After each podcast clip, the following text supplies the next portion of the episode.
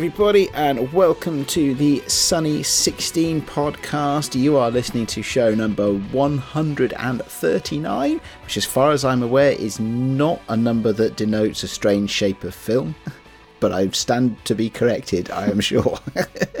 uh, welcome to the show. Uh, uh, we have uh, both uh, my delightful and uh, superior co-hosts here this week. Rach, first of all, how are you doing? Hi. Uh, yes, I'm. I'm here. I'm. I'm back from having been uh, been ill. Uh, I'm glad that I was able to do backing paper with Graham this week, obviously. Um, and uh, unfortunately, my cough is still lingering, so I have my finger poised over the mute button yet again, and Oh, dear. hopefully that will um, that will be good enough. But um, apologies in in advance if uh, if there's any kind of bits of me coughing in the background. But I've got a nice mug of hot tea, so it should keep me going. Good stuff, good stuff. I, I was listening to backing paper earlier today. Um, it seemed that when you the day you recorded that, you were having quite a party. That's right, I was. First year old birthday party done right. That's what I think. Uh, it was the only way to get through it. No, I'm only joking. It was uh, it was lovely. I had a really lovely day, and actually, I um I took my my new O- OM1 with me.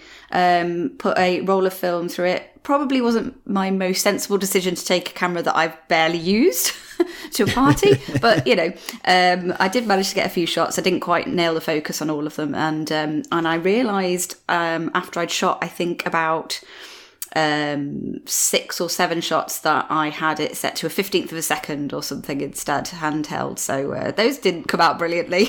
Okay, Uh, but you know, it's uh, learning, isn't it? It's a learning curve, and uh, you just have to take some time to get used to uh, a particular camera. I think, but You, you do because I, I know yeah. that I can't shoot at that. Apart from on one camera, on my Bronica, I can shoot handheld at a fifteenth. I remember you saying this before, and I just think, wow. I, I suppose it's quite a he- well, it's not a heavy camera, but it's heavier, isn't it? Maybe that helps give it a bit of stability. Uh, I- yeah, yes, it, it is heavy enough to outweigh my the effects of my caffeine addiction. I think there's an equation in there somewhere.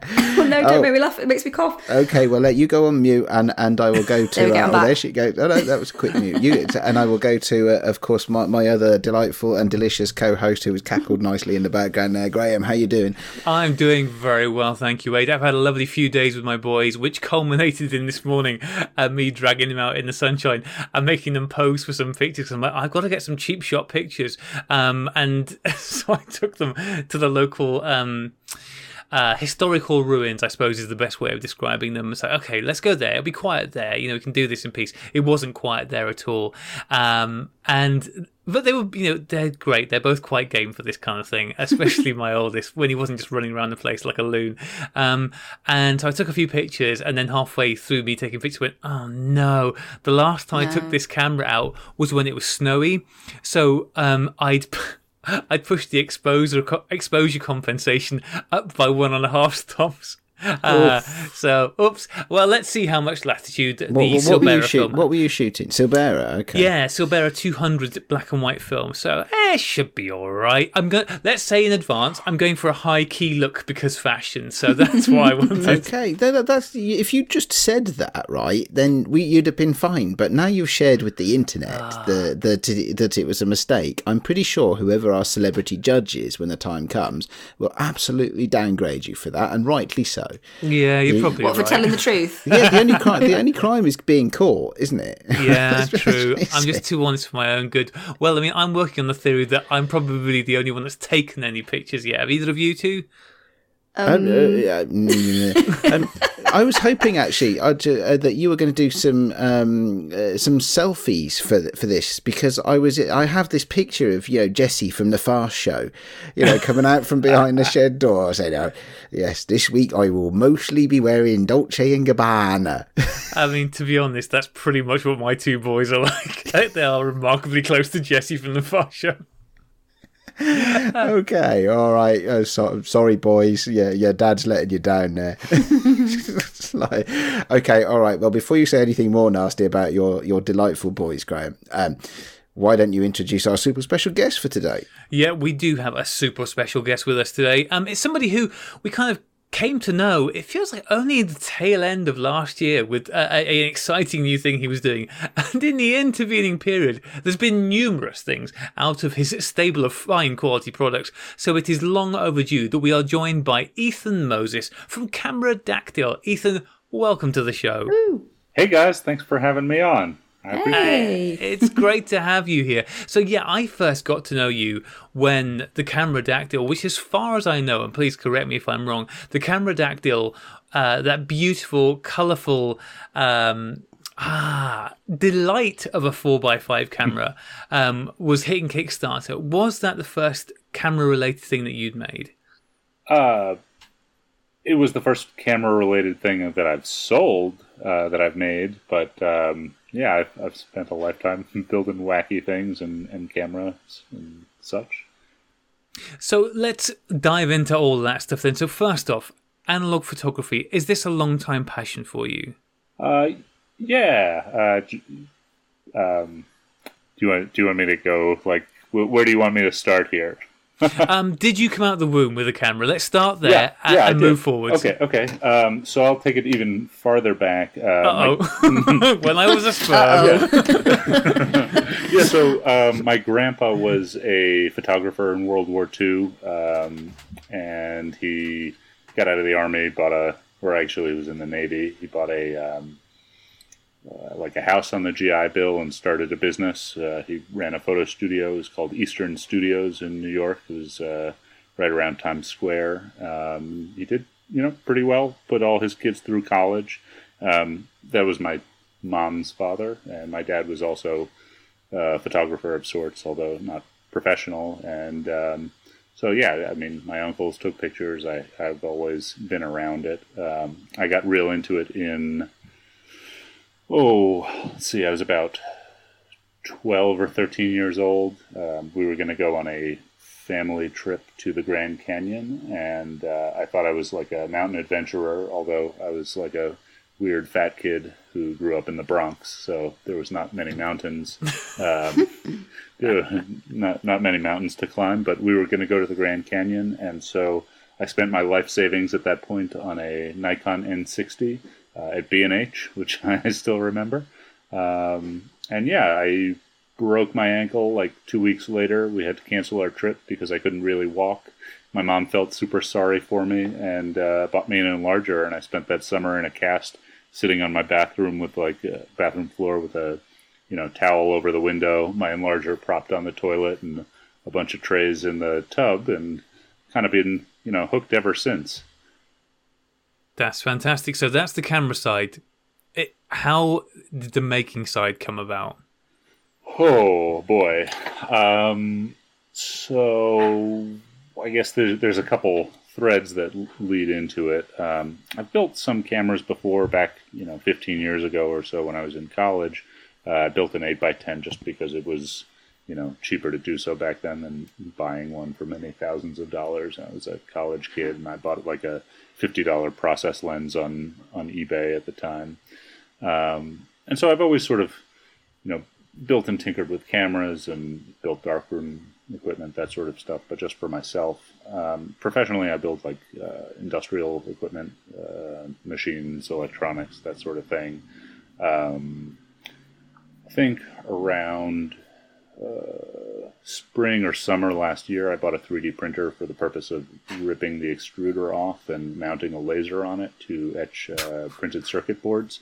Um, but I was waiting for some chips to come in from China that uh, you know I didn't know their exact footprint pattern, and so I never actually ripped the extruder off it. And I had this printer on my desk for you know like a month, sort of just waiting, and I still had no chips come in, and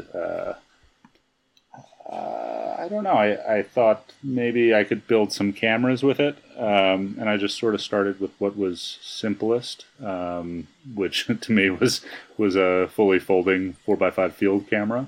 Um, I guess Of course, of course it was. Yeah. yeah. Uh, you know, I, I think like a pinhole camera would have been probably the simplest, but um, you know, I would really like to build, and, and this is still on my list, and we'll talk about my dream camera uh, notebook later.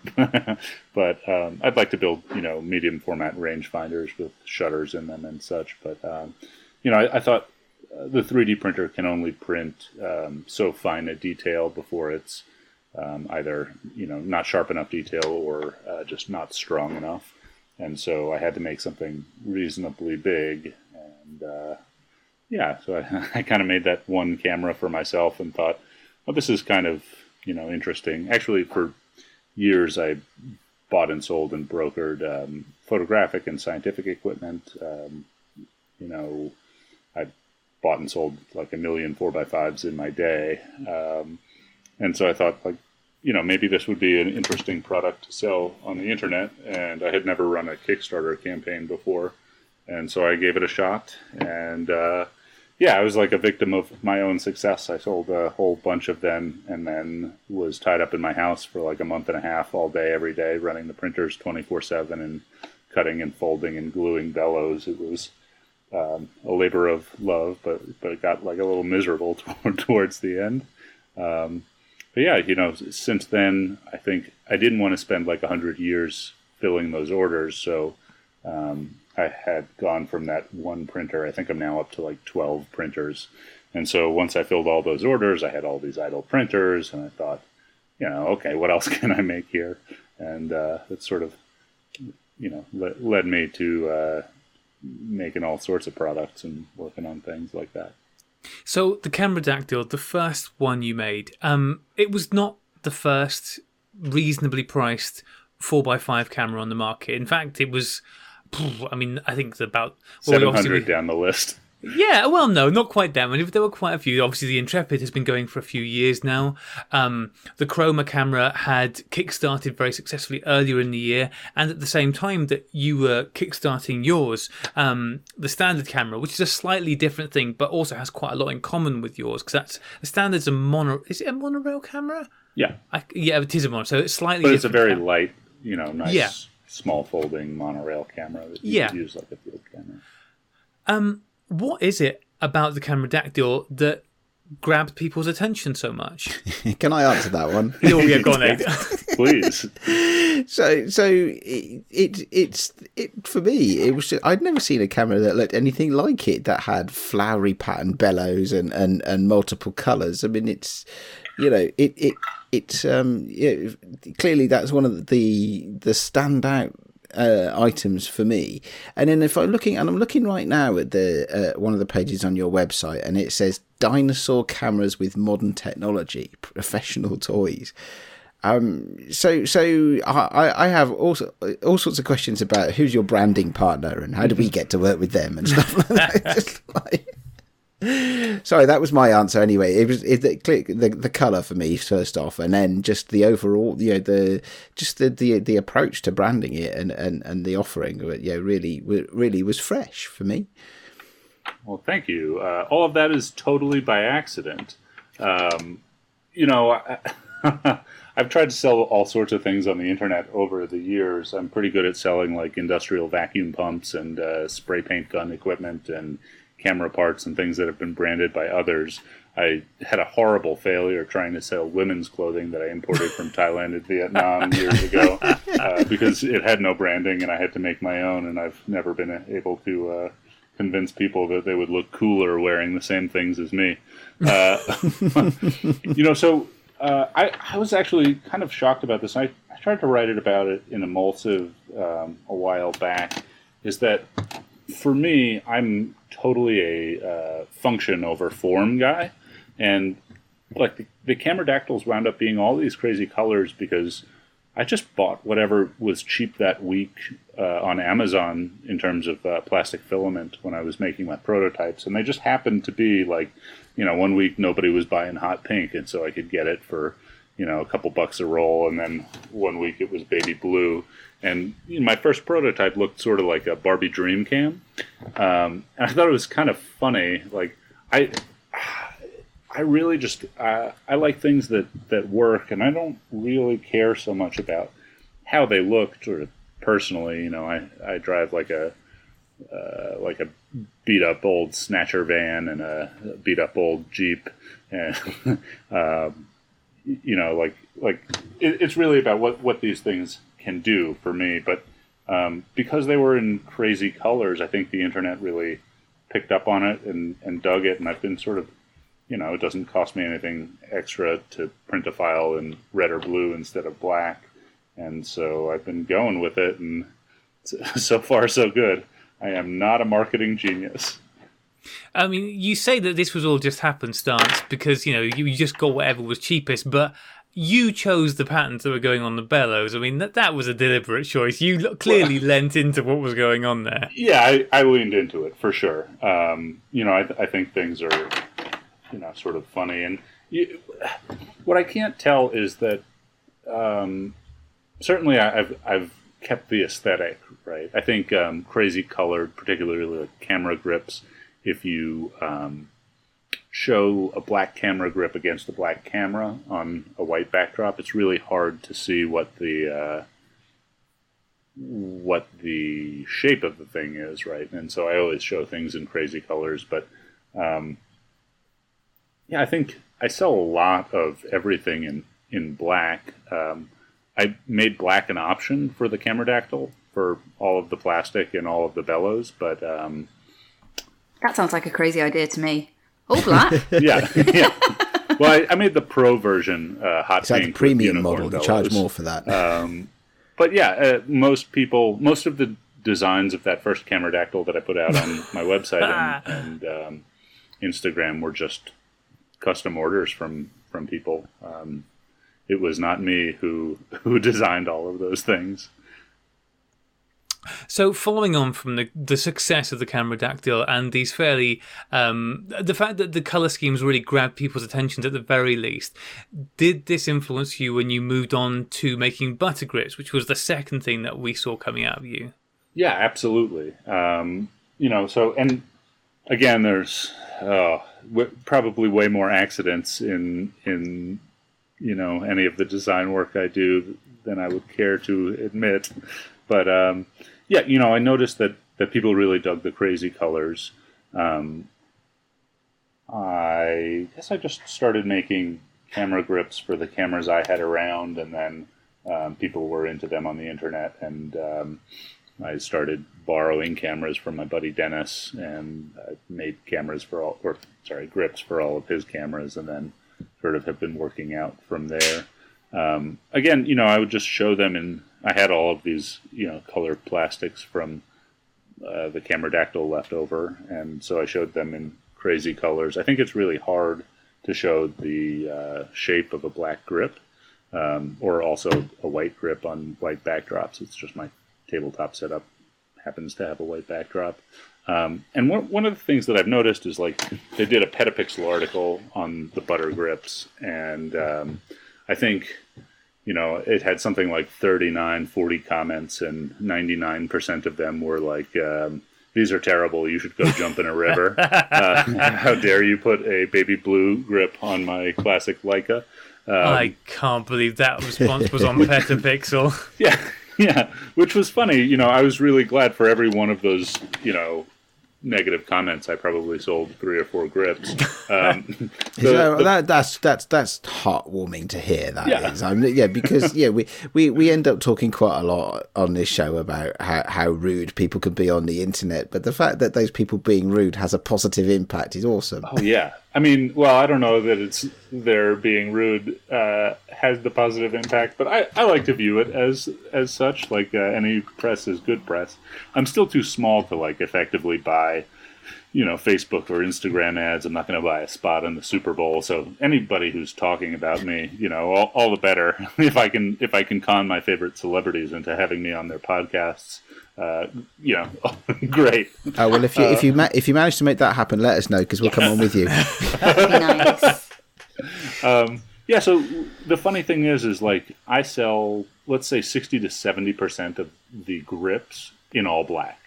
Um, but also, I think nobody would have ever covered me if I just showed black camera grips. It was mm. nothing new. You know, I showed glow in the dark camera grips and color changing camera grips that turn from purple to pink or green to yellow when you you know warm them in your hand. Just sort of like the uh, like the um, t-shirts that yeah, I exactly. used to have in the nineties. Oh my god, amazing! Yeah, so good. Thanks. Yeah, so I, I think like it, it elicits that sort of response like uh, that Rach had. Like like it's it's funny, and maybe people like that eventually buy a black camera grip, but you know nobody would talk about a, a new black camera grip for their Leica. They they exist already, you know, and I, I think it's fun. Yeah. So, how many different camera models did you end up making grips for? And is this a thing that people can get in touch with you and say, I've got this camera, I'd really love a grip for it. Can you make me one? Um, yes, and yes. So, um, let's see. On my website now, I have, I think there's about 30 models. Let's see. Yeah, there's about 30 models that I have uh, grips for, and some of those models will cover multiple cameras. Like, I think my most popular grip right now is the Nikon FM, FE, FM2, FE2, FM2N, and uh, it would be FM3T or something like that. Those are all the same grip. Um, so I've got about 30 models. A bunch of them fit a bunch of different cameras. Um, and then there's a section on my website uh, on the drop down menu that says request a new product. And I've got a list on that uh, on that page of cameras that I have sort of um, already requested that I have on my list of things that I would like to add. I think my most requested um, camera is the Minolta CLE, and second most is the Leica CL. Um, I have on my desk right now. I borrowed a Voigtlander R3A for my buddy Dennis that I've got to make a grip for, and yeah, basically um, people can re- request new products. I'll do you know occasionally custom design work, but that is you know engineering rates, so probably not going to make a custom grip for your camera unless you want to pay for you know three or four days worth of work. Um, but uh, if it's just like we would like to see, you know, uh, the Pentax LX, for example. You know, I, I, will throw that on the list, and when I can find somebody to borrow it from, or uh, make friends with the uh, camera store in town and, and go measure it up, I will, you know, uh, make a grip and throw it on the website. Um, these are obviously all things that you're 3D printing to make work. I'm assuming. Um, how is it with something like the hand grip in particular, where quite literally the feel of it is really, really important. Um, because when I think of 3D printed stuff, and I literally only think of 3D printed stuff because mm-hmm. I don't think I've ever had my hands on any, um, I don't think of something that's got a super nice tactile finish to it. How do you get around that, or have you managed to get around that? Um, I mean, the grips are sort of just smooth, hard plastic, much like, uh, you know, uh, the metal grips that people have. Um, I've been thinking about making some sort of rubberized coating, uh, but I think that's not going to wear very well, and traditionally grips have not been rubberized. Although, you know, if you look at something like the Nikon F100 or F5 or something like that, those all have, you know, uh, built-in rubber grips. Um, oh, you should make it out of like solid bronze or something. That would be cool. yeah, yeah. It would, you know. So I've occasionally had a request like, um, can you make like this in metal? And and uh, you know, I say, sure, I can make it in metal, uh, fifteen hundred bucks because yeah, right. that, that's sort of what it would cost me to have it produced out of metal, right? I, I just don't have a uh, machine shop exactly at my disposal, uh, but I can send the files to have them printed in whatever you want. They're just you know, sort of wildly expensive to do it that way. Um, yeah. So you did the butter grip. I mean, the thing that seems absolutely consistent with your workflow is that barely is one thing out the door that your mind is already onto something else. Um, and so I think the next thing I saw was, um, gosh, it's hard keeping track of what was actually a product and what was just an idea because I know we definitely saw you having a go with shutters, um, but then probably the um, rangefinder. Is that what was next on the drawing board? Yeah, well, so I I like to call it my dream camera journal. I keep it next to my bed. um, you know, That's so adorable. I, uh, so I, I, like to think about like you know my my intelligence more as a laser beam than a flashlight. You know, I'm I'm real good at like sitting down and um, doing something for three days on end until I'm real greasy and need a shower and could probably sleep. But I also you know will lose track of everything else in my life while I'm obsessing about one thing or another. So, you know, the way I combat that is I make lists of things so that I can forget about them for a little while. Um, and one of those big lists is my dream camera journal, um, where, you know, I've probably got 10 or 15 types of cameras or pieces of camera or photographic equipment in that journal. And I'd, I'd like to just work on things one at a time. Um, you know, start a project, finish a project, move on to the next thing, and just sort of have a clear head about it. But um, you know, the the world doesn't always work like that. Um, I had been dinking around with this uh, light meter that I was working on. Um, well, so okay, to take it back to rangefinders, um, I think I've built a good portion of um, you know like a medium format rangefinder with a focal plane shutter, but I also think it will take me six months to a year to actually, you know, finish all of the systems so it's a working camera instead of a bunch of camera parts that are in prototype mode. Uh, but also, you know, I kind of need to sell a lot of grips and other cameras and things in the meantime so that while I'm sitting here prototyping for six months, it's not a total loss if it's a fail and I never bring anything to market. And so, you know, I've tried to bring the simplest ideas out first. And so, you know, while I'm prototyping, there's no reason I can't have 10 printers running in the back room. I think I have four running right now, printing some orders. Um, it makes it a little bit more productive for me to sit here and, you know, not shower for weeks on end and draft uh, and make prototypes. Um, so yeah, my, my medium format rangefinder right now is, is sort of a, box of prototypes to my left and a dream. And I, I sort of took it back to, you know, the, the grips have been like way more productive for me business wise than the original 4x5 cameras just because, you know, they don't really take me much work. They come off the printer. I pop out one little support piece. I put in a tripod screw and throw it in the mail, and you know usually it's good. Um, the original four x five took five or six hours to assemble and you know make the bellows and that sort of thing.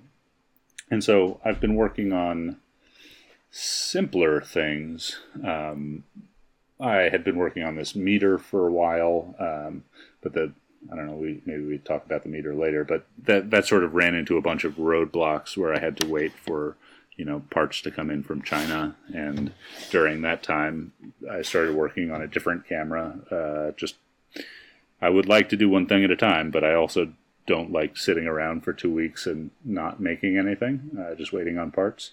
Uh, that's sort of how this whole camera thing started in the first place. And so the Cameradactyl OG 4x5 came out of actually a request, I think, from your your uh, web manager, Photo Dudens. Uh, yeah, our, our semi-literate photo web manager.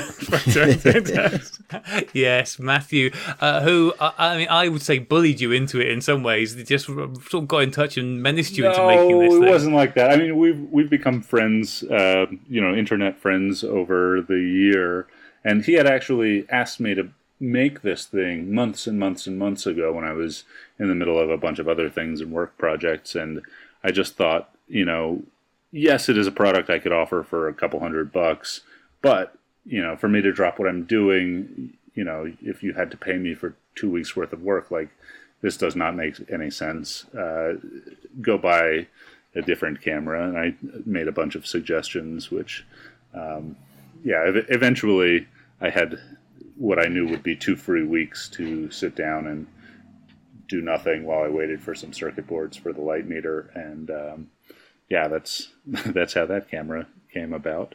Simple enough. Well, I mean, uh, we should probably talk about the OG because I suspect, whilst for a lot of people, they may well have seen the Cameradactyl because it's such a distinctive, memorable, memorable camera, and also it's a four x five folding field camera, so you kind of got an idea of what that looks like.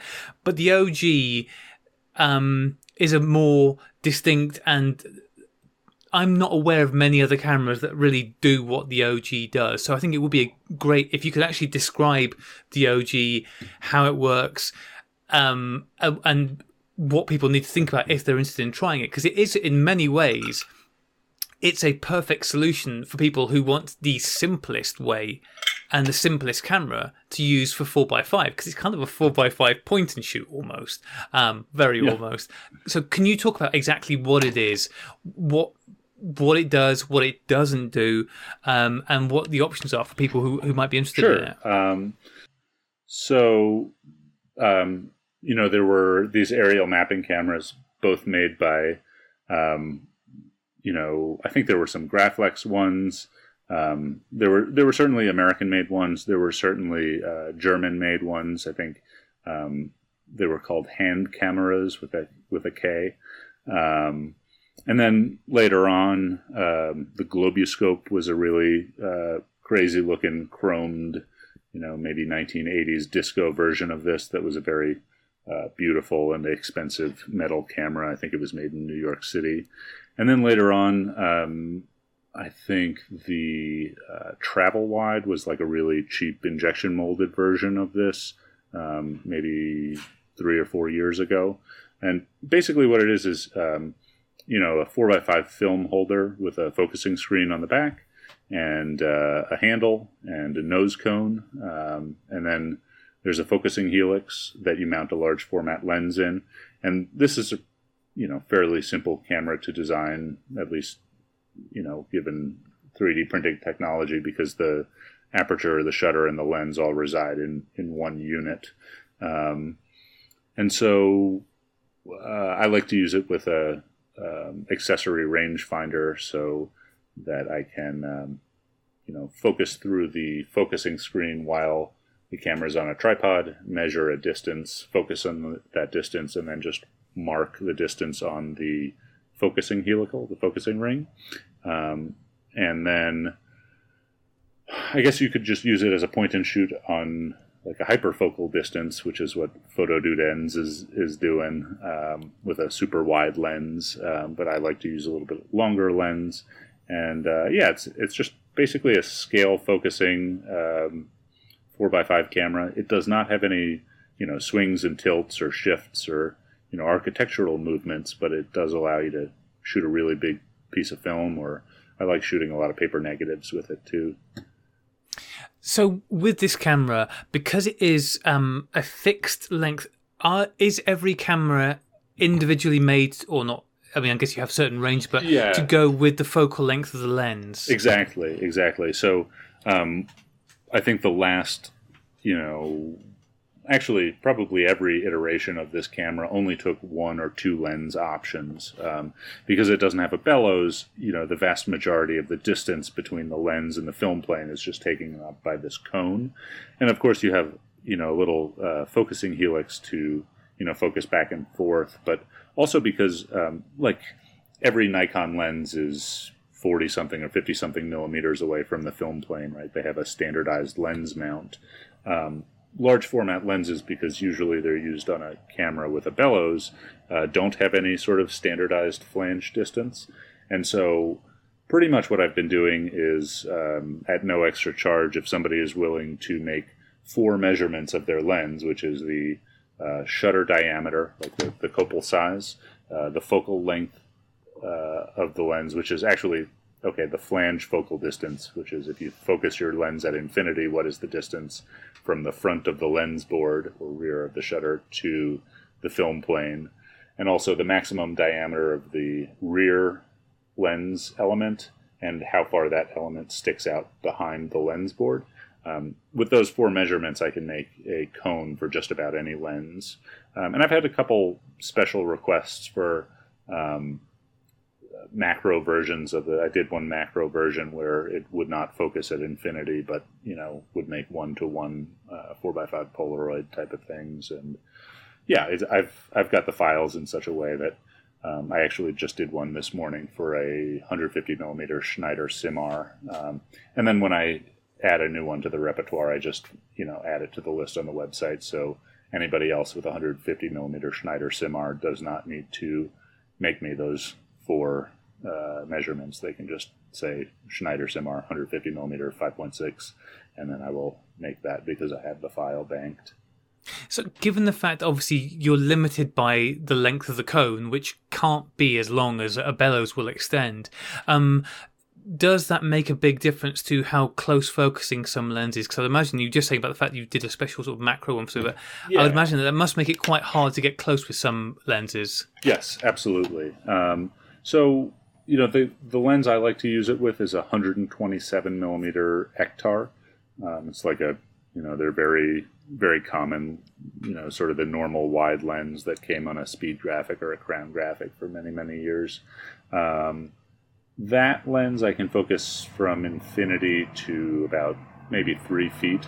You know, so I'm not going to do any macro with it. Um, the 135 millimeter Optar right now only focuses down to like you know four to six feet somewhere in there. Um, and you know, so I, I, have had a couple people who wanted to shoot one to one macro, so like you know four inches in real life would be four inches on their on their sheet of film, and so I just you know made a made a very long bellows, but or nose cone rather. Um, but that camera is not such a useful general purpose camera, right? If you can't focus at infinity. Uh, but you know, generally they're good for um, you know portraiture, uh, so long as it's not macro portraiture uh, through through infinity. Yeah, I would imagine also that you don't want to be shooting anything that's too close because unless you go down the route of putting ground glass in there, which is kind of going against kind of ethos of the camera, um, parallax error is also going to start creeping in in quite a big way because you're using the viewfinder with it. Would that be right? Right. So, I mean, the camera comes with uh, three focusing screen options. Um, so every camera has a focusing screen. Um, I prefer ground acrylic. Um, it's a little less bright than ground glass, and you know has more sort of swirly scratches on it than than a nice you know perfect piece of glass. But um, the way I treat things, I break glass left and right, um, and so generally I just use the focusing screen for calibration, and I use it um, like a rangefinder or uh, like a scale focusing camera. But you certainly, you know, it's got a tripod mount. You could certainly stick it on a tripod in a studio or whatever, and then uh, focus through the ground glass really precisely for you know a shallow depth of field portrait or or close up sort of thing with a loop. Yeah, I mean, in terms of target audience for this kind of thing, um, what kind of photographer do you think that this is best suited for? Because I suppose as somebody who maybe have not shot four by five before, um, the appealing part of it is it's much more straightforward than any other option out there. You you you make a choice, and that's the choice you're kind of stuck with because you can't change lenses on it because well, I mean you're stuck with that focal length, I guess. Um, and um, so it's a kind of a one and done thing. But obviously, the, the trade off with that is you you lose the movements, you lose that flexibility. So, who is this targeted at? Yeah, so this is something I probably should have put a little bit more thought into. It's targeted at everybody. bye, bye, bye. Um, no, so I think it um, it's not a camera for architectural photographers per se, right? Or um, I used to shoot a lot of tabletop stuff back in the day when four x five was the industry standard, and we had a lot of you know tilts and swings for perspective control. Um, I do a lot of backpacking now, and it's it's been great. It's lighter than my Nikon and has a giant uh, a giant piece of film, and so I think it's it's really good for um, sort of like outdoor adventure or just like throw it in your bag and take it anywhere. Um, one of the things I've been really interested in is shooting some street photography with it. It's it's mm. uh, you know I grew up in New York. There's not too much of that out here in Albuquerque, but one of my favorite things to do is just sort of walk around all day from pizza shop to dumpling shop and see what crazy things I saw in between and snap a picture. Um, uh, next time I'm I'm back in New York, I would like to uh, try this camera at that you know, it's, it's very quick to use um, and just sort of light to carry around. Photo Dudens, Matt has been um, taking it around sort of in Australia doing this sort of thing with it. And so I think it gives you a big negative or, or um, you know, paper negative if, if you choose. And it's, um, you know, you don't need a tripod with it. You don't need to uh, set it up and focus super precisely. Like I think he just uses his on hyperfocal distance, mm. you know, raises up to his eye, pushes the button, and then continues. Um, and so, yeah, I think it's like a fun sort of everyday carry around camera, beat it up in the caves and the mountains and the canyons, and uh, yeah, I think it's it's good for people interested in trying out four x five and and sort of experimenting with that process. Or or there's certainly a lot of people who have you know special uses. I've made some really wide angle cones uh, for down to like a 47 millimeter Schneider XL, um, and some you know uh, shallow depth of field portraiture is another good thing to do with it. But uh, I'm excited to see some more street photography come out of it. You don't usually see four by fives in that in that Yeah. sort of use. I, I think they'd be good for that because with with the colours because y- y- you know, you're going to attract people are going to look at you, aren't they? if you put one of those up to your eye, people are going to look at you and they're not going to be they're going to be curious. I can imagine you if you do use this for street photography, you'd get a you get a lot of photos of really curious looking people. You know, maybe, maybe I, you know, I've been, uh, I live out here in the desert, so it's, it's, uh, when I go taking pictures, I'm usually like uh, 100 miles from the nearest person. Uh, but yeah, I, I suppose you, you might get some attention. Uh, but also, I make them in black.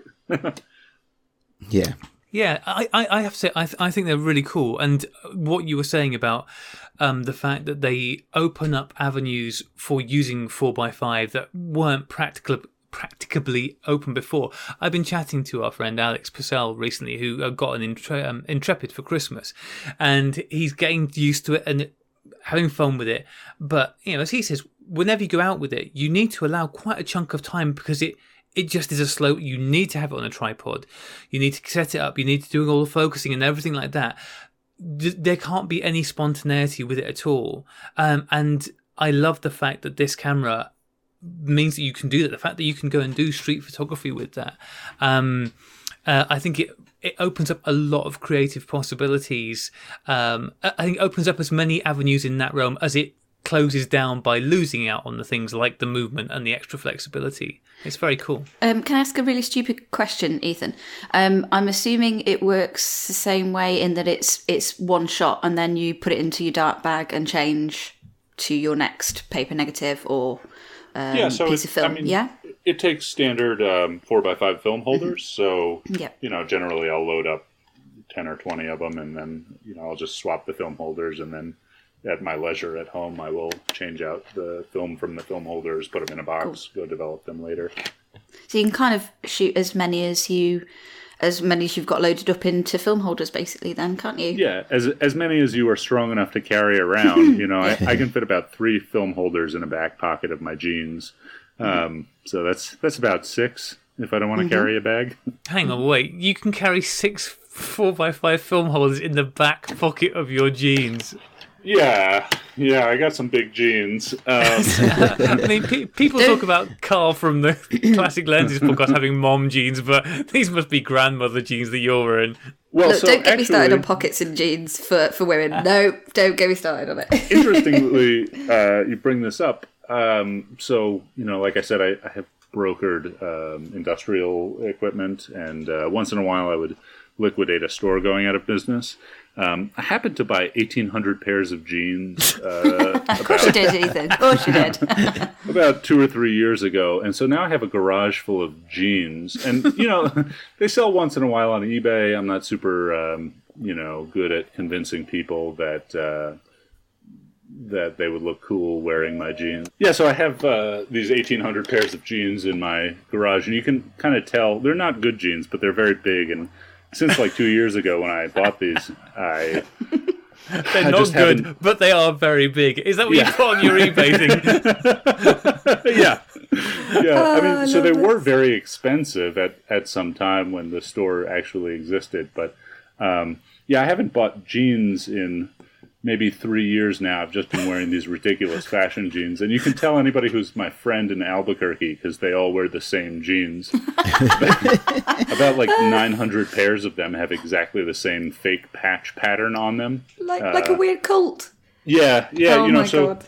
I thought about doing this in my Kickstarter campaign, and everybody discouraged me because uh, they thought I would, you know, come off like a moron as like giving away a free pair of jeans with every purchase.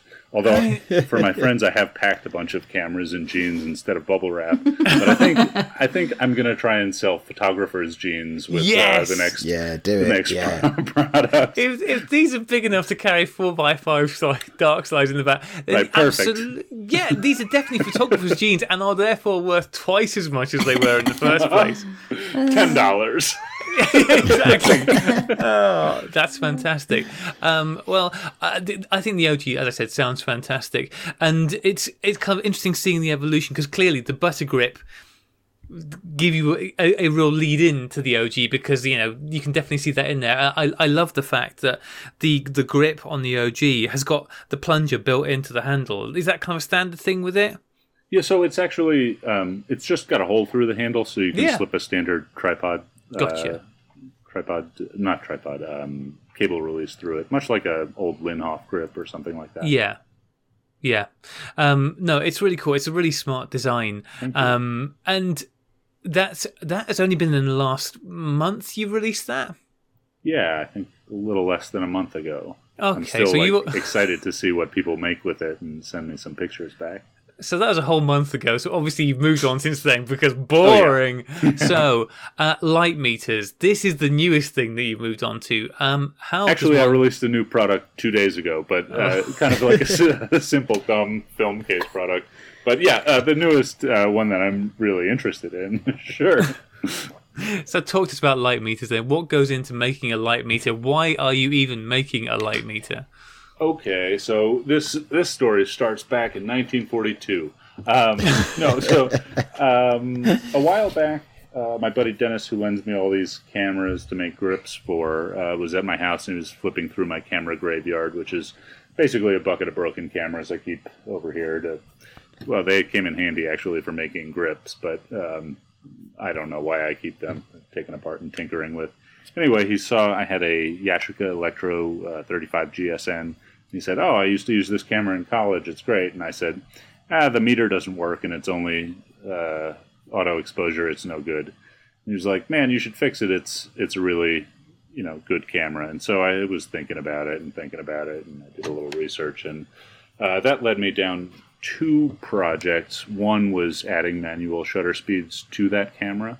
Um, I found a little bit of vague information on Flickr, and then sort of got out the electrical tester and uh, ripped it all apart.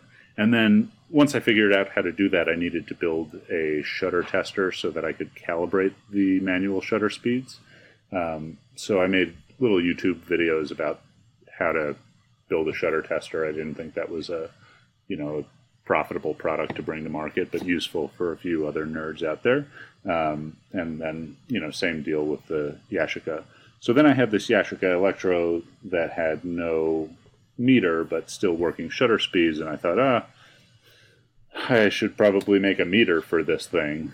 Um, and that sort of led me down this path. Um, I guess the way I would normally do things, sort of professionally, would be to use a microcontroller, um, like an LED or LCD screen, and a bunch of buttons. Um, but here in the states, and I'm sure there's an analog of this in in the UK and the EU. Um, if you have anything that's over 1.7 megahertz and or um, nine nanowatts, which pretty much any microcontroller is, um, you have to get it FCC tested, um, which is I'm sure it would pass, but it's expensive because you have to test it in an electromagnetically anechoic chamber, which is a couple million dollar facility. And so I don't know how many meters I was going to sell, and uh, I just kind of thought that I would make a meter in an analog way, kind of like the 60s or 70s. Um, so it's a little bit more limited, but um, it's kind of an interesting, very simple uh, type of thing. Um, I won't go into boring bits about like how how the thing works, but um, you know, it's basically a bunch of resistors and switches. It uses two little, you know, ten cent transistors in it, and uh, yeah, it takes like a normal photo battery, um, meters and whole stops, and I made a little 3D printed case so it can uh, sit in your hot shoe or cold shoe, and uh, yeah, it's kind of like um, one of those Kiev or Hasselblad meters where you just turn one dial and then it's got a you know calculator knob so you can calculate any sort of exposure out from there. Yeah. That sounds fantastic. It sounds like as somebody who has a lot of cameras with uh, non-functional or just non-existent light meters, this seems like a hugely useful thing. Is it a bargain price, Ethan? Uh, it's a medium bargain price. I think it's No. it's cheaper than everything else out there. Um, unfortunately, it's my only product where I can't just print everything. Um, so I have to buy a lot of off-the-shelf parts. Um, I'm selling them, I think, for uh, what are they? Eighty-five dollars right now, um, which is you know like a half of the next cheapest meter. But you know, I would love to make one day like a digital meter that's like fifty bucks and smaller and has a bigger range and is more accurate. Uh, but you know, to amortize the testing costs to legally sell the thing, it would be you know, I have to sell hundreds and hundreds of them. So right now, it's like a it's a medium bargain. Uh, this is such good advertising. I'm an Yay. advertising genius. You're a natural Um, at this. What what is the range like on this? Because I know I've got my um range, my range, well, my light meter uh is a Sekonic one, but it's the analog Sekonic one, and it um it's great, but and I'm, I'm Uh-huh. Sure yours the same. in dark. E- Exactly, yeah, which Yeah. is reasonable. It's fair, and I'm guessing that this is probably a similar issue that you know your your first gen one will have as well. Is that right? Yes, exactly. Um, so like, um, I have a old like uh, Leica MC meter, uh, Leica meter MC, whatever that's called, and that's got a couple different, um, you know, uh, uh, photocell arrays in it, I believe. Although I haven't ripped it apart, and they're better at low light, but they're also very expensive and hard to find them that are still working because they're so old. Uh, but yeah, you know, mine is great in uh, broad daylight down to like um, a bright room, but you know, it's it's not good for metering nighttime or or you know really dark rooms that sort of thing. can you putting aside the cost issues you mentioned there, can you sort of see a path forward like okay yeah if i could spend the money to do this i could overcome this boundary or is it more complicated than just throwing money at it No, so it's I mean actually, um, I am much better at programming than I am at um, analog circuit logic. I just sort of take things back and uh, learn some some things from like uh, you know year one physics in college. Um, I think it would be much easier for me to build a digital light meter, and it would be smaller and cheaper and sort of better in every way. Um, but I don't think I will get. I, I got a bunch of dream cameras in my journal ahead of that, and so you know maybe it's something I would do next year with a Kickstarter campaign, but it would have to raise like you know ten or twenty grand for it to be worth my time to have the thing tested so I could sell it. And you know the ethic of Cameradactyl and Butter Grip is you know it's really nice to be able to think of a product on Friday, make a prototype on Saturday, make a working prototype on Sunday, and sell it on Monday.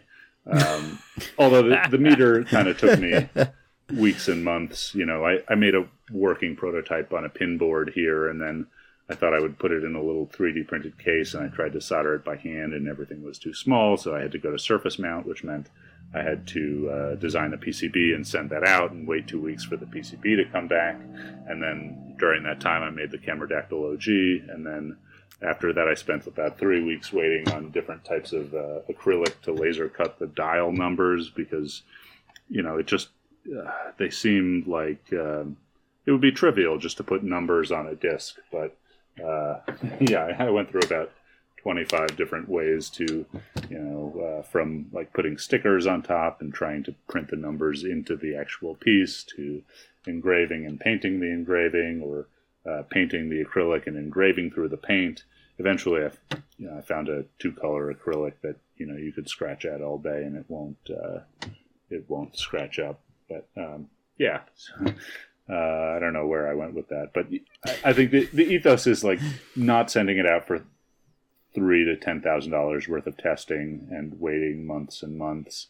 Um, you know, I'm a I'm a really sort of small company, and so I made something pretty useful, pretty cheap.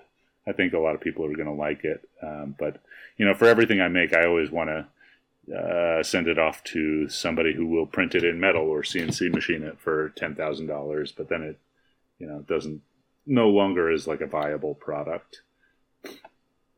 Terrible at marketing. No, no, no. it- I'm just sitting here ast- absolutely astounded. You're just like, oh yeah, I was waiting for some parts, so I did the next thing. And it's so. D- d- I got to, I got to ask. Do you read sci-fi at all? A little, yeah. I'm, I'm a, I was a pretty big Star Trek fan as a kid. Okay, so so uh, in which case you'll have heard, I, I'm sure, of uh, William Gibson.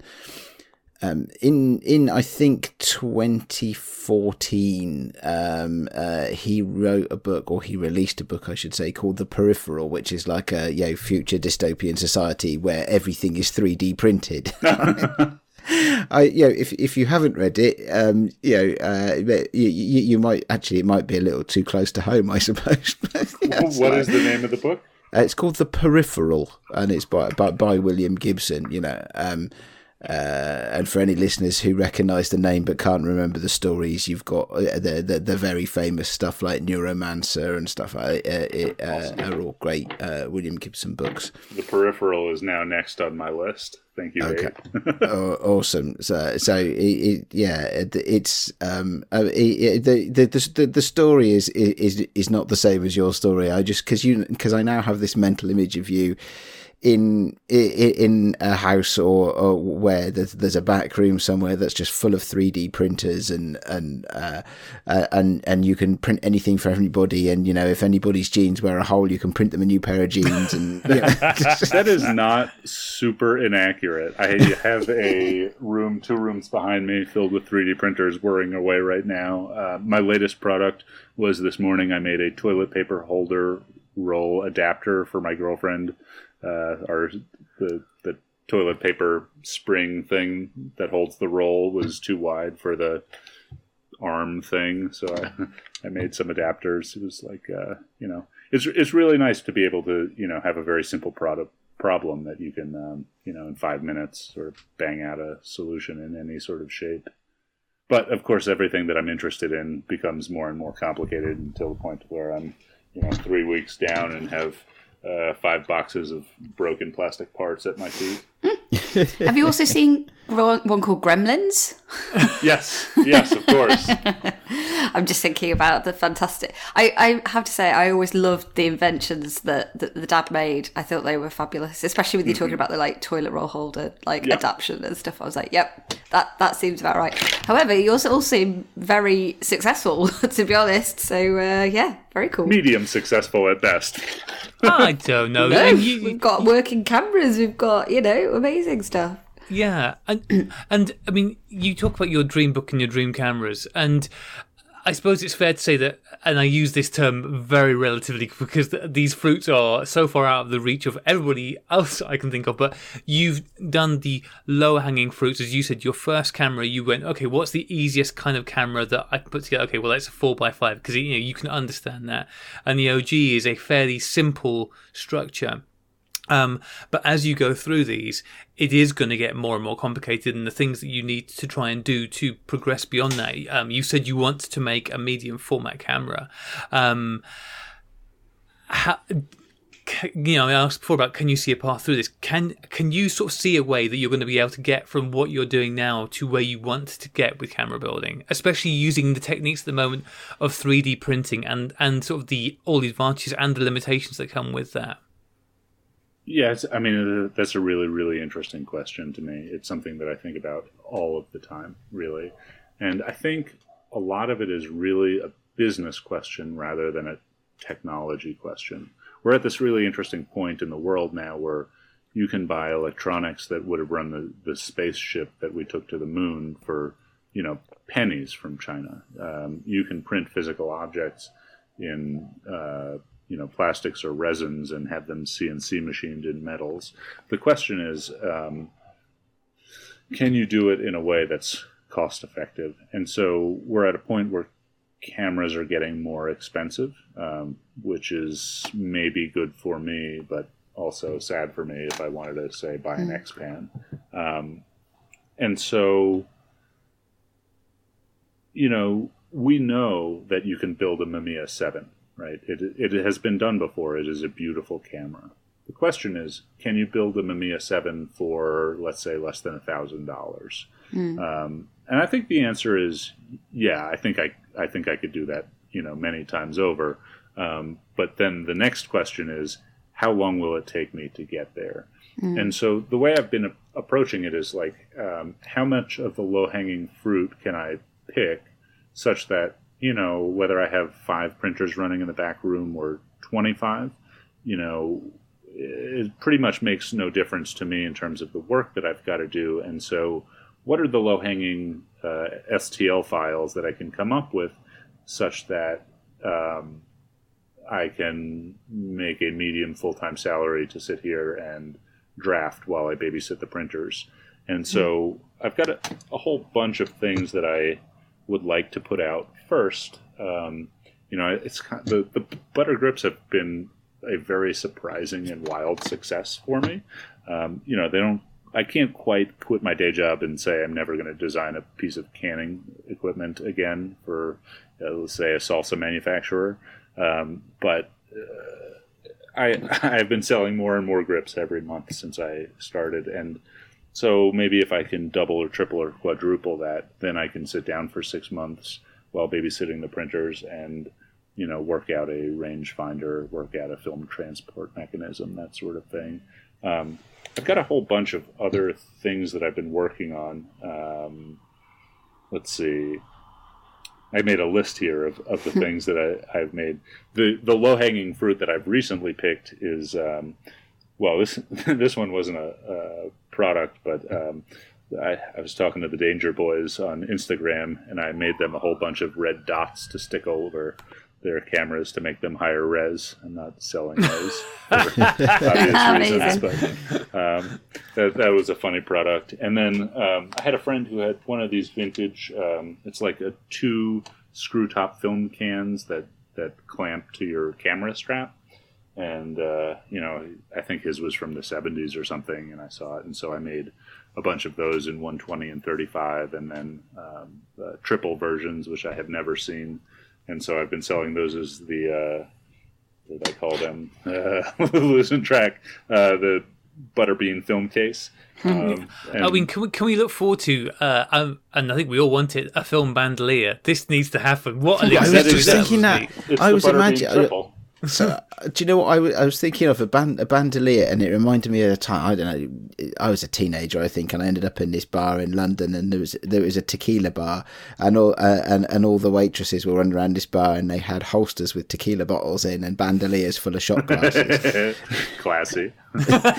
It was a it was a classy place. You yeah yeah, but but yeah that that would be awesome. You know, compare it with like you know, thirty five mil and one twenty film hmm. can yeah film canisters in the bandolier. Well, you awesome. can now do that. You have to supply, supply the belt. I just sent you guys a link to the. Uh, but they don't have belt loops on there, Ethan. Now come on, you need well, to be thinking belt the, loops. Do they? Okay, okay. Yeah, so the, the, belt loops. I take it back. Um, yeah, they screw off and screw on so that if you put them on, like let's say a camera strap, you can either screw the back plate on in a way such that it can slide, or screw it tight so that it won't slide up and down. It'll always be on the same point in the belt or strap. Oh, the single ones don't have a loop, but uh, the doubles and triples do.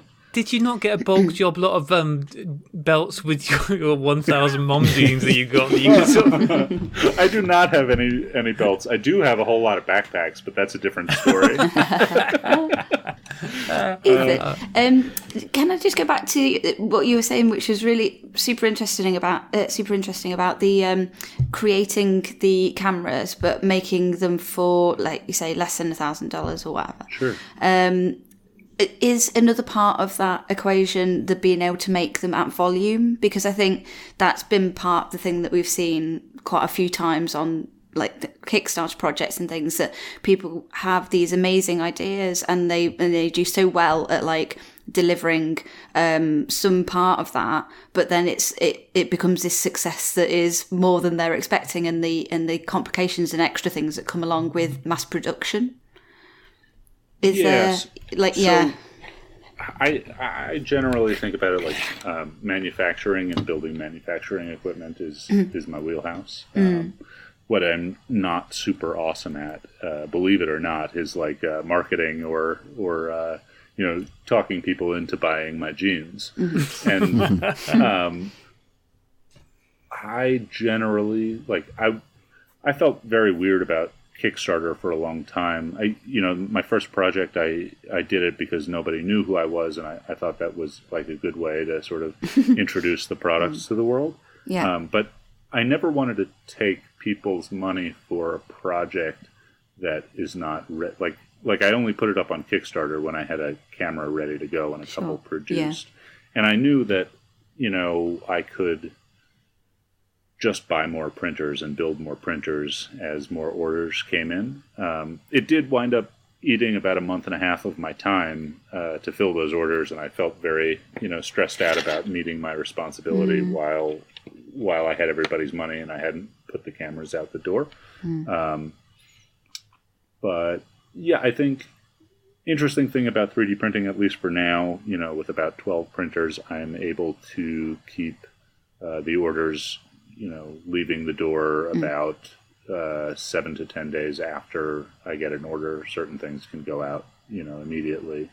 Um, but yeah, I, I have yet to make something that's such a mass production hit that I can say have it injection molded, right? Like okay. um, the so yeah, because that seems to be like the next step. You know, where where there ends up being a few more complications at that point, doesn't it? Yeah, absolutely. And I know like uh, Hamish with uh, Pixl-latr like ran mm. into a whole lot of this. And the deal with that is like um, injection molding parts is very very cheap per part, right? Uh, mm-hmm. Because you're using this giant machine to squirt uh, hot plastic into generally a stainless steel mold really quickly, and you can make you know a part every couple of seconds. Um, so the marginal cost is very low, but to make the tooling and buy the time on the machine is actually like pretty expensive. So a mold mm-hmm. could cost you anywhere, depending upon the size and complexity of the mold, from uh, five to twenty five thousand dollars for the mold. And so um, things like the Travelwide, I thought you know years ago was was very impressive that they had to sell a ton of them just to pay for the mold to be able mm. to make them. Mm. Um, whereas like the Cameradactyl OG, for example, or or these butter grips, I think are really you know taking advantage of the fact that I don't have to make an infinite amount of them and hold okay. them like hold a hundred thousand pieces to make it worth it. Right? I'm never going to sell a hundred thousand grips for the Yashica Electro CC. They never made a hundred thousand of them, but it's it's a camera I know and love. Yeah. Um, and so you know I can make the file and maybe sell 500 of them over the next mm-hmm. 10 years, and I hold a stock of zero. Mm. Um, and that does make it more expensive per piece as I'm selling them, right? I would love to sell a grip for two dollars, but you know I sell them for twenty one dollars. Um, but it means that it's a viable system, yeah, yeah isn't it? Yeah, yeah. I, I would like all of these things to be like so cheap that they become ubiquitous and uh, everybody knows Butter Grip and Cameradactyl. But you know, I, I think like like if you go buying eighteen hundred pairs of jeans and you only know how to sell fifty, uh, pretty quick my house is going to fill up with you know injection molded parts. Um, so yeah, I, I would love to have something that's really really popular one day, but so far that hasn't been you know the the business model at least for for this sort of thing. Um, I was listening to, I'm, I cannot remember the chap's name at this point, so apologies to him. But um, there was a recent interview with the guy behind Ponf, who I'm sure you're familiar with, cameras, mm-hmm. Um, uh, on the Classic Lenses podcast, um, talking about you know what they want to do to build a camera, what their yeah. dream of a camera is, um, and one of the things uh, which he said was, well if we want to get a shutter, there's only really one person, one company making it, and we need a million dollars for that to work. And that's. Do you think that that that is um, that that is the only way forward with this, or can you see a way that no, actually, I think we can? I mean, and also recently we've heard that reflex have hit problems because of shutters. Um, so, what's your take on this? Because I'm sure I know uh, you've looked into shutters yourself. Yeah, I'm on Team Reflex here. Uh, I think so. I, I, have some working shutters that I'm a little hush hush about because I don't have the rest of the camera that I would put them into, and uh, I don't, you know, like I'm friends with Oscar Oweson from uh, Panomicron, and like, you know, Oscar will ask me a question, and I'll think like, ah, Oscar is a college kid, is not working for a living, and he puts everything he does out for free on the internet. And like generally, I tell him because he's smarter than me, and we'll get there in two weeks anyway. But um, yeah, uh, for sure, I know for a fact you can build a timeable shutter. Uh, very very cheaply and accurately it, it is doable i think um, reflex will get there very very quick particularly in a camera like Ponf or uh, Reflex that's already going through FCC, or I think the EU equivalent is CE testing. Mm-hmm. Um, you know, they're already paying for that testing. There's no more uh, high frequency noise generated by that shutter.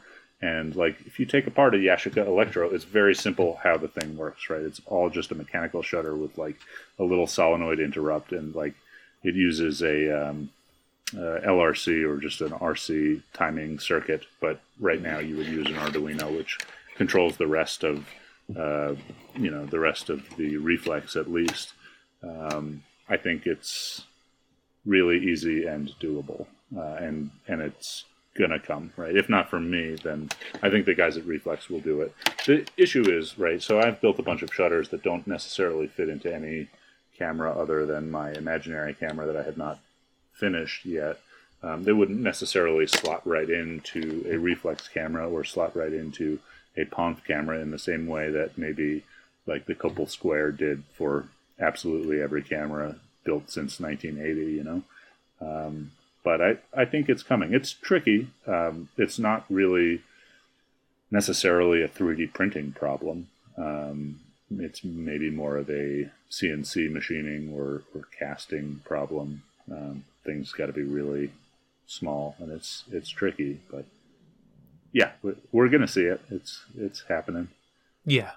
And are you fairly bullish about these new cameras coming online? You you, you seem very confident that Reflex are going to get there, um, and you obviously you're you're in conversation with other people because one one of the conversations we've been having kind of in our own uh, private Sunny 16 channel, and Ada asked a very good question about um, what happens when eh, we we kind of pass the, the pivotal number of cameras packing up and not being able to work again.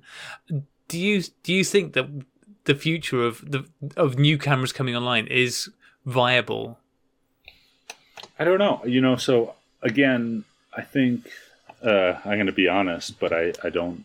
Uh, uh, this is not maybe the best marketing, but I think the only thing that will stop film photography would be like uh, Kodak or Ilford stopping making film, and even then, I think uh, Doc will figure out how to code film, or I will. um, but I think the problem is not can people make cameras. We like we are electrical and mechanical engineers aplenty these days. Um, we've already proven that you can build a Nikon and you can build a Nikon at quantity and reasonably cheaply. The question is, is it economically viable to build a Nikon in a batch of 5,000, say, instead of the 100,000 they made. Or, I'm just making these numbers up, but you know what I'm saying is that that you know I'm I've been making these really simple uh, four by fives that are pretty easy to bring to market, but they're a very small market of people. Like maybe one in a hundred people still shoots film, and maybe one in fifty of those people would ever shoot four by five, right? Um, there's certainly a bigger market for 35 millimeter, but maybe somewhere in between for medium format. Um, it might take me $100,000 worth of prototyping time to build a Mamiya 7, right? Time and energy and machinery, yada yada. Uh, it might take uh, Reflex, you know, half a million. Um, the question is, could they ever earn it back selling cameras in this day and age? And certainly, the Mamiya 7 selling for $3,500 these days is a is a helpful thing to that endeavor, but maybe it's going for that price because there's just not, you know, such a high uh, turnover, right? Not not a huge, um, certainly not a huge supply, but I, I don't know that there is a huge demand for them. It's hard to tell, um, and I'm you know I'm just one guy looking out. I, I think you know, certainly I won't be able to help myself whether it's profitable or not. I'm going to release five or six more cameras over the next couple of years. I got an 8x10 coming out in a month or two. But uh, yeah, I, I think like the more complicated things are really not a question of whether we can do it technologically, right? We've been doing it in Japan for 50 years excellently, right? In Germany. Um, but the question is, is, is there enough people buying film cameras and new film cameras that, that it's going to make sense for you know reflex to sink another million in um, and I I don't know. Um, I think the answer is probably like the guys at Reflex are are more than likely crazier than me, and we'll just keep doing it. And so I'm optimistic. Uh, yeah. Yeah. No, well, that's it's good to hear. I mean, I think it's a thing we're all worried about to a certain extent because I mean, I break cameras on a regular basis. I'm leaving one, out one a week, I think, at the moment, isn't it? It's it's probably getting up to about that. Um, so what can we expect then? In the, because given your turnover rate, I'm sure there are a few things like well, this week this thing, next week next thing. Um, what's the next thing that we can kind of look forward to hitting store? Because I love the fact that all the things that we've talked about, the butter meter, the film facts, all of this stuff is all on your store, ready for people to buy right now. They can go to Yeah. cameradactyl.com. It's all there, which is amazing. That's Um, an excellent plug. Yeah, yeah. Well, everybody should go to cameradactyl.com. Um, what can we expect next, and how long? And this is a big question. Before you think maybe we could see a camera, because the one thing about all your cameras so far is um, we have to buy lenses for them uh, because it's all. And I'll be honest, as somebody who's looking forward to getting hold of an Intrepid soon, uh, that's harder than I thought it would be. I mean, I know that everybody goes, "Oh, there's loads of them out there," but it's confusing and complicated and um and a lot of them are in Japan and you pay a fortune to get them over here and what if you get the wrong one and uh, yada yada yada um so how long before you're going to put something together which doesn't involve me having to hunt down a lens separately Okay, so uh, there's two questions in there, right? I'll, I'll answer the second one first, which is uh, about building lenses. I am very interested in building lenses. This is uh, the highest fruit on the tree for me, right? So we have programs like Zemax and, and other optical ray tracing programs, and so that um, I could design lenses all day long, right? And I, I have a couple friends who have done this professionally, um, but um, you cannot 3D print a lens yet. Um, the manufacture of lenses is much harder, um, and so like an interesting thing is like if you look at um, Google patents, you can see the patents for um, you know Zeiss planar, and they're open source by now. It's, they were you know made more than seventy years ago or something like that. Um, but if you read them, uh, you will notice that there's like six elements and maybe five different indices of refraction, right? And so even if I had the ability to grind glass, um, and I can certainly buy the blanks from China, uh, and I could make the machines to grind glass or buy them for a little bit more money. Um, I can only buy glass in a certain number of indices of refraction, which maybe I could back calculate new new lens shapes given the fact that you only have a few indices of refraction at uh, at your disposal. But I think it's really, really hard to do if you don't have a glass foundry, if you're not somebody like Corning, um, which Corning is not going to deal with me, right? They are way too big and important to make, you know, a lens uh, run of 500 lenses for Ethan. And so I'm I'm really interested in some like new uh, resin technologies from Formlabs, and I've got like a couple experiments uh, a brewing with some friends about vacuum casting some different uh, resins and uh, like, like optical resins for um, traditionally things like like fiber optic and telecom uh, applications. But um, the the real trick is to be able to get a variable index of refraction optical resin that you can cast without bubbles. Uh, which this is again like a lot of you know I can talk about it, but it's it's not uh, a lot of it is kind of beyond me. Right, I'm not a good chemist, um, and so it's something that a couple of friends and I are tinkering with. I'm sure it's something that others are tinkering with more professionally out there, but it's is really really hard to get multiple lens elements. Can can you um, or to make multiple elements um, in in the specs that you would want to design to make something like you know one of my favorite lenses, the Nikon 35 millimeter f2 or uh, the Zeiss Planar 80 2.8. But um, I think we might start seeing people making like decent two and three element lenses, Petzvals out of uh, eyeglass elements that they've ground and cut from Alibaba. But um, you know the real the real like nice stuff. I think we're going to be kind of kind of uh, stuck with what's out there for a little while. But then you know Formlabs with uh, their new like SLA printers might might change this all, you know, in a week uh, if if they release some sort of optical resin for lens making. I don't know. I'm I'm tracking it. I don't really know what the answer to that is. I mean, given given your funky stylings and your form factor, um, and how difficult it is to make complex lenses at the moment, um, have you ever heard of Holgas because they seem quite popular, and the lenses in those don't seem super complicated. Yeah, no, I mean I could make Holga lenses all day for a couple of bucks on on AliExpress. In fact, great. Um, Where could we get that camera? Your, your, nemesis, Graham from the Homemade Camera Podcast, Graham Young, who's a friend of mine. Is, I'm familiar. Um, yeah, yeah. I don't know that you know you guys are nemesis. Oh yeah, I do um, definitely. Yeah, great. Um, he is working on a bunch of uh, this sort of thing, like single element and double element meniscus lenses. For uh, I, I, think he's been doing a bunch of work on like lumen boxes, but I would expect to see him release a camera or two with a set of Holga like lenses.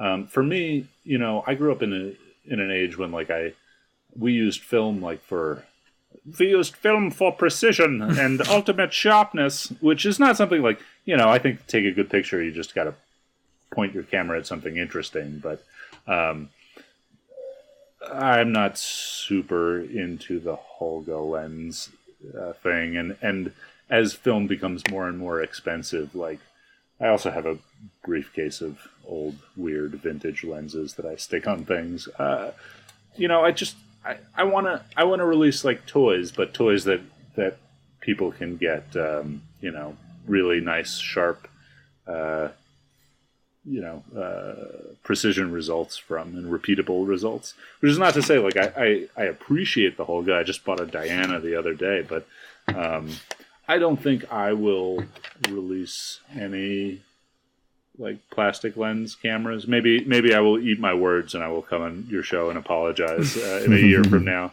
Yeah. Uh, but that yeah, I'd, make... I'd, really like to make some very sharp lenses. That, that, does make a lot of sense. But on the other hand, do you like money? Because I bet people yeah. give you money. I do, but it, but have you thought about selling jeans? Um, yeah, so that I, th- I, think lenses are probably a long way off for me. That being said, um, you know, I, I listen to a classic lenses podcast. I've got a bunch of classic lenses on my desk. Um, one of the really interesting lenses to me is the Jupiter 8. It's a 50 millimeter f2, and you can get it in a couple mounts, but generally like a screw. Um, and then also the Kiev uh, 80 millimeter 2.8. Uh, it's like a Volna or an Arsat. I think those are two really underrated, very, very cheap, extremely plentiful lenses that I would like to build cameras around. Um, you know, and, and they're like the type of lenses that you can buy for 50 bucks. Um, and like the Kiev lens, I think, is a little nicer than my Hasselblad lens, um, which is, you know, it's a bold claim. But uh, I, I, really, I really dig those lenses, and um, yeah, I, I, think it would not be surprising if I put out um, some cameras that are built around uh, FSU or former Soviet Union lenses, that sort of thing. But in the meantime, um, I've got a couple other projects that I had on this other computer that died. Um, I think the next thing that I'm going to release is uh, folding 8x10, much like the Cameradactyl 4x5, um, the, the original you know field camera. Um, this won't be a hand camera; it'll be like uh, you know fold up with a bellows. Um, but it's sort of based around my learning to use this laser cutter. Um, so the original field camera took 140 hours of print time, um, plus many hours of making the bellows and grinding the glass, etc.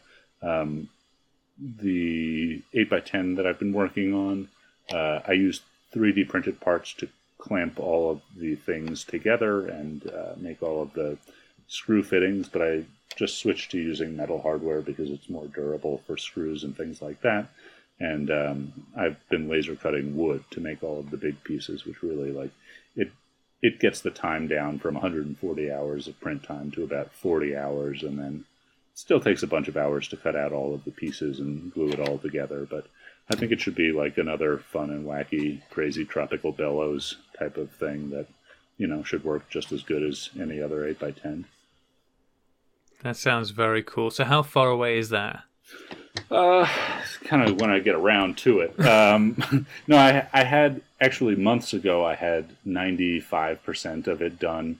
Um, it was a working camera, but I didn't like how flexible it was. I wanted it to be really stiff so that you could take pictures in the wind or whatever and not have your front standard bounce around. And so I designed a bunch of uh, sort of stiffening members and, and thickened some pieces. But um, then I got involved in the light meter and then the 4x5 and then the film cases. And so uh, right now, I'm filling some orders, and maybe next week I will get back to making the second prototype, and then you know either it'll be available a week or two after that, or I will find something I don't like about it, and then it'll uh, either be fixed in another.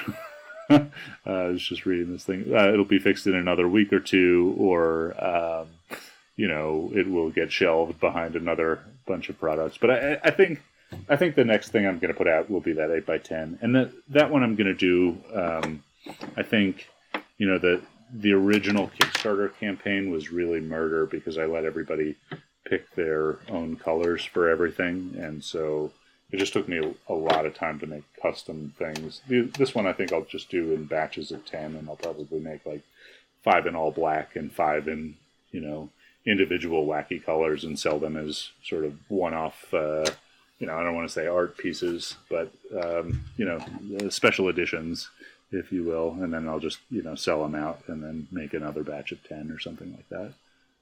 That sounds awesome. One of the things I love about your website, Ethan, is that you have a link on there just saying basically request something, just ask. Oh yeah. um, and I would love to know um, from Aid and Rach uh, if you you have got Ethan here, Aid, what would you like him to make for you? If you could say, okay, th- here's the thing that is missing from my camera arsenal. Oh, I love this. What, come on, Aid, what would it be? Uh, that, you, you put me on the spot because, of course, I, I don't do in in a way that in a way that some people do. I, I don't know, I don't do the whole camera differences thing. I, I have tried I've tried quite hard over the last couple of years to uh, well, well, to put it bluntly, to minimise the number of cameras that I have. Um, Smart man. Uh, yeah. So you know, I, I have a you know, it's it, uh, I whilst I fully appreciate every everything that yeah the the vast array of things that people can ask for. Do you know? I, I don't have that in me. Um, yeah, I, I, I don't uh, I, I don't have the whole crazy crazy camera thing in me. Um, let me think. Let me think. Do you know what? Um, I liked the idea of um, uh, a light meter that works uh, with, with the the Yashica range rangefinders because I had an Electro um, and it broke. so, um, so so having a light meter that that worked with that would be good. I think for, for me, yeah, it's oh, is is it, it would be something uh, it, it I think it would be something that allow that is useful across the range of what people have.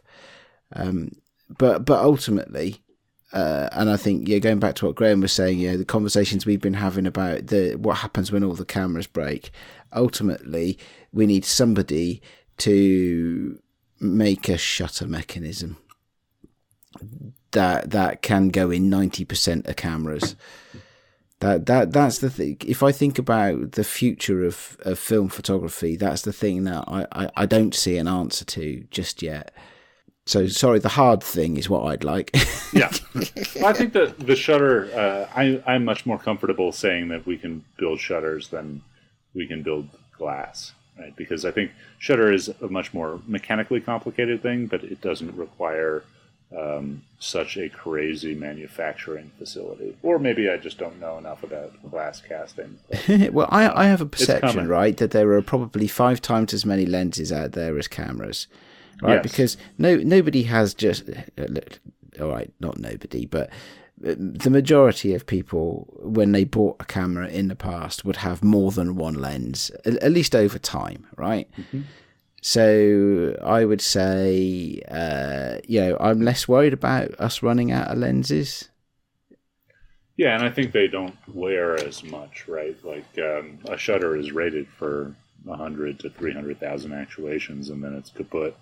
A lens is not such a violently mechanical thing. Yeah, good point. Yeah, yeah. So, so, so if if lenses are hard, mm, yeah, that's a shame. But I'm I'm less worried about that on a personal basis. Yeah, speaking from a position of total ignorance, which is my luxury.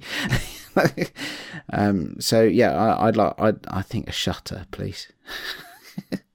Working on it. yeah. yeah, one that'll go up to a four thousandth of a second mechanically, that'd be great. And if it could be a leaf shutter so I could synchronize my flash at any of those speeds, that'd be even better. yeah, so you know, I uh, have a leaf shutter prototype that uh, has been um, shelved indefinitely, but I, I think, um, you know, I, I've been working on focal plane shutters. I think those are really hard to just drop in right to a, any camera body. They're pretty integral to the whole thing, how you fit everything together. Um, and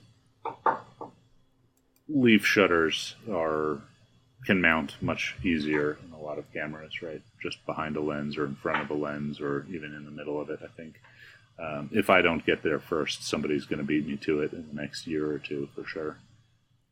Okay, so this is uh, this is a, a, a, an encouraging conversation then, yeah. because uh, that's um, because those are the things that I worry about. So for me, is you know, if you think about this, it's great that every you know, we've got a, It's amazing that the film community is growing. It's amazing that yeah, we, we seem to have been through the trough of film photography and out, coming out the other side, and it's it's a growing thing again, albeit at a very different scale from how it used to be.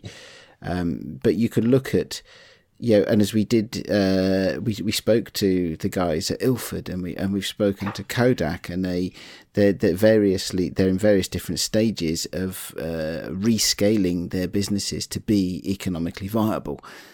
Right, so I, I worry less about that perhaps, um, although we do hear some rumours at the moment as we record this show of Kodak Alaris maybe being put up for sale, but um, you know, th- those companies have been through those tough times, and, uh, and and some of them have come out the other side of it successfully. But this hardware issue, oof. Yeah. Same question to you, Rach. You've got Ethan here. Yes. He, he's pretty much promised to make anything that you ask for. uh, and not only will he make it for you, yes. a couple of weeks, he'll knock it out. He'll be with perfect, you. Perfect. 14, 14, days, please. Um, in, in my in my two week uh, time frame. To be to be fair, this is quite often the way that it goes for me. I'm like, oh, I need this. I need it like yesterday. So. Um, that sounds good to me. I'm rubbing my hands with glee. I would love a um, Hasselblad back, please. That would be very cool. Can you make me hmm. something like an A12 for for my Hassie? No, I cannot. God damn it! Uh, and I'll tell you why. so um, I actually built. I, I, use a Hasselblad 500 CM all the time. Yes. Um, and I actually built um, a chimney finder for it that holds my iPhone, so that I can use my iPhone as like a digital viewfinder and just take pictures, you know, nice. through the waist level. Yep. Um, and it worked really well. But the deal with the Hasselblad is that because you know it's it's like a really wonderful system camera, yeah, it's but everything is mm-hmm. made out of metal and they use a lot of fine connections. And so where the waist level finder slides in, you know, it's something like maybe a millimeter, maybe a little less um, mm. of that lip that just slides in, right? And so my chimney finder is fine once it's installed, but once you take it off, it becomes super brittle on that lip because I mm-hmm. can only make it in plastic, right? I could certainly make it yeah. out of metal, but the the CNC company would charge me maybe a thousand dollars to produce Oof. it. It's not worth it, right? Yeah. Um, the same deal with the back is that those little, uh, you know, having having uh, divots in the bottom of the back mm-hmm. would be fine, but the little clips that hook into the top you know, like very small and fine mechanical interactions become really hard for me to do because mm. um, intellectually, I think it's it's not super hard because you can blow everything up on a computer and look at tiny things, but um, just is it the physicality of so it? Brittle, yeah, right, when yeah. it's small, which is why like you'll see most of my designs are like a little oversized and chunky, is because I don't want you know, I want you to be able to kick it down a Sure. flight of stairs and still work. But um, yeah, and, and so maybe there's there's new encouraging SLA printing techniques, uh, maybe some casting techniques, but I am really limited in um, the the minimum size that I can make a part. Right? And if, I don't know if you've taken an A12 apart, but there are a lot of tiny gears and springs in there. Yes, I have. I'm sorry. Um, and it was a nightmare. yeah, yeah. Um, I did that. It was a silly thing to do. I was like, Yeah. this will be fine. It will just be the light seals. Turns out it wasn't the light seals. Um, and before I knew it, I had a whole worktop full of sm- t- small, tiny, tiny, tiny pieces and springy things that were flying around all over the place. And uh, yeah. So, um, and I just didn't end up with the time to sit down and put it all back together as well. Um, so swept it into the bin. So- well, not into the bin, but back Camera into a box. um, oh yeah, yeah, yeah, all fine. Um, but that's the thing. It was uh, it was a case of, ha, maybe I should just bite the bullet and buy a new back for it. Um, so yeah, it's sometimes it's. The, I can understand what you were saying about you know the fact that with it being plastics that you're working with, that the um, the the room for um, uh, error in, in terms of like the thickness of the uh, the plastics and things like that. When it has to be very fine, very delicate uh, kind of work, it it's not quite the right material for that, um, which can make it a bit of a nightmare. Yeah. Yeah. I'm keeping my fingers crossed that there will be new sort of uh, metal or resin Mm-hmm. printing technologies that are coming out. Yeah, Well, listen, before we get out of here, because I mean, I, I also feel like I need to ask for something. Go on. It would, be, it'd be weird. Uh, I really want. You mentioned earlier about the Hasselblad X-Pan, and um, I want something nice and wide as well, because I'm quite jealous of Matthew's lovely wide pictures that he makes. Um, so, can you make me something that's kind of six by seventeen, um, but super cheap and preferably works with the lens I already have? So, you know, I What's- don't know. What is the lens you have? I don't know. I mean, can you make a, a camera like that that works with just any random 50 millimeter on an M42 Max? We've got loads of those. Um, so no, because those. Are you a new Mexican or a new Mexicard? Well, so the answer is yes and no. Actually, so um, M42 lenses are never going to cover. I was going to say it's not going to cover that, is it? that area. Um, you will be happy to know. Uh, Put two on it. one of the projects that I have going is a six by twelve back for the Cameradactyl OG. It's not ready yet. Right now, it's just a film shredder. But uh, when- once it stops shredding film, I will release that, and then um, if that's successful, I will do a six by twelve and six by seventeen version of the Cameradactyl OG. It's sort of like the next next version. So you cannot mount a M42 lens on it successfully, but um, you know, a, a standard large format lens. Success sure. never held him back, did Nope. it, Graham? Look, a small amount of vignetting, I'm sure, will be fine. How about stereoscope? Could you create us one of those? Um, actually, funny you should mention that. Uh, I I built a bunch of stereo cameras, uh, digital stereo cameras back in the day, which you can see at ethanmoses.com slash 3D if you have a pair of red and blue glasses. Um, Nice. but I actually do. Oh, great. great. They're, you know, from 15, 20 years ago or something like that, but uh, I do not update my own website. Um, yeah, I've considered making some stereo equipment, um, stereo viewers. Um, certainly the optics for that is, is pretty easily purchasable on AliExpress. Um, as for stereo cameras, I- I use a lot of software in my stereo pictures that, that like adding, uh, developing and scanning in the middle is not something that I'm super into, but um, yeah, I would I would consider maybe if I got enough requests, uh, making some some stereoscopic equipment. Awesome. Sounds So very it- it sounds it sounds like you, you you've taken on the challenge there, Ethan, and you've proven that you can pretty much make anything. So Well, I mean, so long as it's a film shredder and not a working bag. fair enough, fair enough. Okay, well I tell you what, we we've been talking for ages, and it's been thoroughly enjoyable. And uh, but yeah, yeah wow. Um, Are you all right there, Aid? I am. I'm just. It's just that there's a whole world of possibility. Open. I know. Yeah, something It's that I've been worrying about for ages about like the whole of the film photography capability dying because you know be, be, for want of manufacturing capability. Um, it turns out actually uh, our, our superhero is here to save us all, Well, yeah, I exactly. am not. and and and to clothe us as well.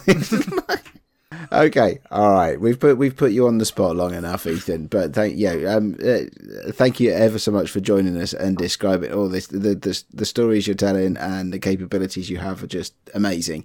Um, have you enjoyed being on the show? Hey, um, thank you so much for having me on the show. First of all, it's, it's great. I'm a regular listener, uh, although I'm friends with uh, Graham's nemesis. well, great, great. I mean, yeah, that's a long list of people. Like, yeah, uh, you, if if you if you play the six degrees game, you know, you, you you're gonna have a handful in there, no matter what. It's like- Yeah, no, Nemes- it's- Nemesi? Is that the plural of nemesis? Nemesi? I don't know. I, I don't know. I have a lot. But I'm pleased to hear what you were saying about uh, Graham over at um, the Homemade Camera. He's starting his own line of scammers. I'm glad that that's what Oh, he yeah. got from that I'm, investigation. I- Great. I'm actually Thanks, Graham. uh, uh, printing some of Graham's cameras for Oh him. God! No. well, I've got I've got my hammer ready to go for the next gen of scammers. No, they're really good. I uh-huh. like them. I take pictures with them. this is the 24 square. Check them out on uh, Etsy. I think it's Oh, the Frozen Frozen Photon Camera Company. There you go. Check them out. Buy one of those and buy a hammer at the same time, just in case. okay, moving on, moving on. Right, so so I mean, you you've mentioned. I mean, clearly we spent a lot of time talking uh, about Cameradactyl uh, today, and uh, you can find Cameradactyl at cameradactyl.com. Are there any other places on the internet you'd like our listeners to go see stuff? Uh, yeah, so I'm cameradactyl.com and at cameradactyl on Instagram and Twitter, and also at buttergrip on Instagram for everything that's not a camera, basically. Okay, all right. Well, we'll put links to those in the show notes. Um, uh, the listeners go and, and check this stuff out, and um, yeah, and uh, if it meets your colourful photographic needs, then, then order some stuff today. Also Uh, available. In black. Well, uh, yeah, thank you. also available about. I am sorry. Yes, that is an important part of the marketing message. This is like the opposite of Henry Ford, isn't it? It's just like Yeah. also available. Also available with a pair of jeans. Yes, yes. Although it sounds like a, a, a sizable baggy pair of jeans, but on the on the plus side, um, you can fit large format film holders in the pockets, and you can't say that about many clothes. That's true. Photographer's jeans coming next Monday at cameradactyl.com. Yes, there's the, uh, they'll suit the vests that all our listeners have. I'm waiting for the uh, the denim patch butter grip. I think that'll be next. Yeah. Uh, okay. Right. Um, so uh, we have been uh, the Sunny Sixteen podcast, um, and and it, it's been great to have you on, Ethan. Uh, you can get in touch with us also on the internet. Um, we are the Sunny Sixteen podcast, pretty much everywhere. Uh, yeah, Instagram, Twitter, Facebook, email us, sunny16podcast at gmail.com. And if you have enjoyed the show, this show, and, and possibly some of other ones, but don't go too far back in the back catalogue. Um, but if you've enjoyed our shows and you would like to buy us a cup of coffee, uh, you can find us at ko-fi.com slash sunny16 podcast. There'll be a link to that in the show notes as well. Um, and uh, I, I know that through the Backing Paper show, uh, we have been saying a, a big thank you to everybody that, that's helping us out. Um, and uh, we recognise as well, I think this is usually Graham's line, that not everybody listens to Backing Paper. So we'll say it here too. Thank you ever so much to everybody who has supported us so far. Really makes um, uh, some of our ambi- ambitions for the show uh, a little bit easier to achieve. So thank you. Uh, we will pay, play, pay, play you out even. um, there we go, money on the mind. And um, uh, we will play you out now uh, with uh, music by Rocha uh, which of course is Rachel's band. Um, and you can find their album Promises I Should Have Kept on Spotify, Amazon, iTunes, uh, GeoCities, MySpace. Um, DARPANET. Wow, yeah. but maybe best to go for one of those more modern platforms because yes. some of them are slightly hard to find these days. Those old um, but yes, we will play you out as always with, with Rocker. Um, thank you to Rocker for allowing us to use their music, of course. Um, it has been an honour and a privilege to speak with you all. Uh, we will speak to you next week. Goodbye. Goodbye. Bye. Boom, boom, boom, boom.